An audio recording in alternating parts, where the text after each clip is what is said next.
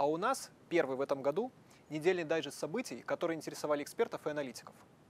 Новый год начался с попытки государственного переворота в Бразилии. В СМИ и телеграм-каналах шутят, что тренд на новогодние перевороты задали США после штурма Капитолия. Но нас интересует не мнение СМИ, нас интересует мнение аналитиков. А еще против нас ввели санкции. Тайвань выкатил список товаров, запрещенных к поставке в Беларусь. Польша разворачивает военную группировку на границе с Беларусью. Военные эксперты анализируют ее численность, ресурсный потенциал и техническое оснащение. Вот с этой новости мы и начнем. Важнейшим событием политической жизни страны первой декады января является посещение президентом Республики Беларусь 230-го общевойскового Обусно-Сновского полигона, в ходе которого он не только провел инспекцию ряда соединений и воинских частей из состава российской составляющей региональной группировки войск сил, но и сделал ряд заявлений, важнейшими из которых являются заявления о готовности региональной группировки к отражению агрессии западной стороны, а также о намерении провести на территории Республики Беларусь совместных с воздушно-космическими силами Российской Федерации летных учений. Безусловно, сделанные заявления призваны охладить отдельные горячие головы западных политиков, пытающихся разговаривать с нами с позиции силы, и свидетельствуют об адекватном реагировании военно-политического руководства Республики Беларусь на откровенно недружескую политику стран-членов НАТО. В частности, на миролюбивую в кавычках политику Польши, которая заявила о своем намерении разместить на своих восточных рубежах очередную механизированную дивизию, на вооружении которой будет стоять сугубо западное натовское вооружение, включая танки «Абрамс».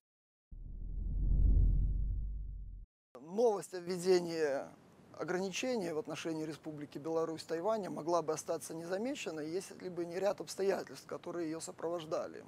В частности, в официальном заявлении Тайбэя указывается о введении ограничений в отношении Республики Беларусь вместе с Российской Федерацией. Э, также указывается, что это сделано в связи с выполнением международных обязательств, международного сотрудничества с союзниками, которым выступают США, Европейский Союз, Великобритания и Япония. Таким образом, э, Э, видим определенные прецеденты, можно сказать, когда санкции, ограничения вводятся в знак солидарности, а не в соответствии с принципами международного права. По содержанию санкций они имеют довольно большой список ограничений.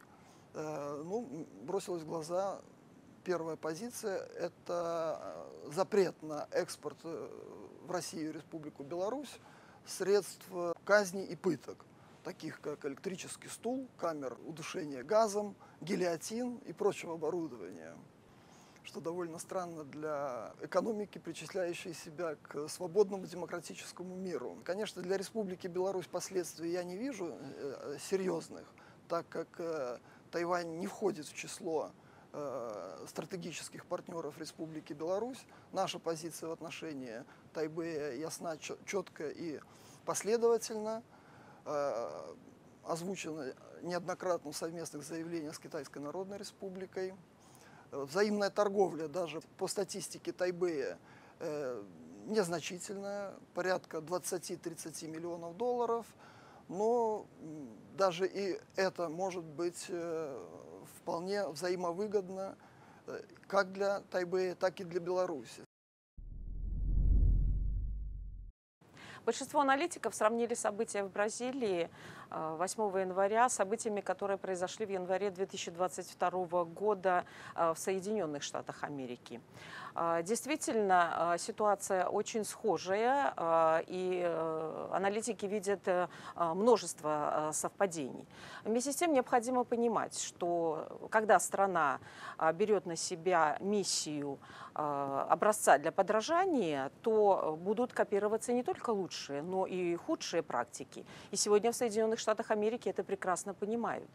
А, единая поддержка, которую оказали Соединенные Штаты, э, дополнительно Канада и Мексика э, избранному президенту Бразилии, как раз свидетельствует о том, что в Соединенных Штатах и в соседних странах наступила э, фаза отрезвления. Но испытывать иллюзии по этому поводу не стоит. Потому что э, в случае с Бразилией э, речь идет скорее о домашней проблеме для Соединенных Штатов Америки.